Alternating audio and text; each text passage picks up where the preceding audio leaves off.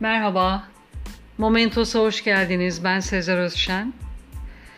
Biliyorsunuz dün sabah ünlü aktör Cüneyt Arkın'ın vefatını öğrendik hepimiz. Ve dün yayını yapmıştım. Öğrendim de geç olmuştu. Bu sabah bununla ilgili bir yayın yapmak istedim. Onun hem gerçek hayat hikayesini hem de hüzünlendiren ve hayatını da detaylandıran bir anısını seslendirmek istedim onun ağzından. Sosyal medya hesabından 1960'lı yıllara ait bir fotoğrafını paylaşan Cüneyt Arkın'a takipçileri yorum yağdırdı. Ünlü aktör çok iyi yaşadınız yorumları üzerine o fotoğrafın hüzünlü hikayesini anlattı. Bu paylaşımın altına çok iyi yaşadınız demişsiniz. Öyle tabii. Anlatayım. Fotoğrafın çekildiği dönem fakülte yıllarımdı. Hep çalıştım. İstanbul'da tıp fakültesinde okurken ilk iki yılımı Sirkeci'de bir otel odasını iki inşaat işçisiyle paylaşarak geçirdim. Ders zamanı okula gider, kalan zamanda da onlarla inşaatlarda çalışırdım.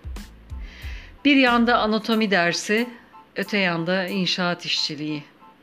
Stajımı yaptıktan sonra az çok hasta tedavi edebilir duruma geldiğimde hocam Cihan Abaoğlu beni evlere hasta bakıcı olarak göndermeye başladı. Hastanın başında 24 saat bekleyip acil durumda müdahale etmekti görevim. Fakat tabii yeri geldiğinde adamı tıraş da ediyordum, altını da temizliyordum. Ayda burs parası olarak 60 lira alırdım. Hasta bakıcı olarak bir eve gittiğim zaman ise günde 15 lira kazanıyordum. Ama ev sahiplerinin artık yemeklerini önüme koymaları çok ağrıma giderdi. İlk paramı aldığımda fırına koşup paranın hepsiyle ekmek aldım. Çiğnemeden yuttum, patlayana kadar yedim. Sonunda da kustum. Ekmekleri görünce açlık korkumu yeniyor, huzur buluyordum.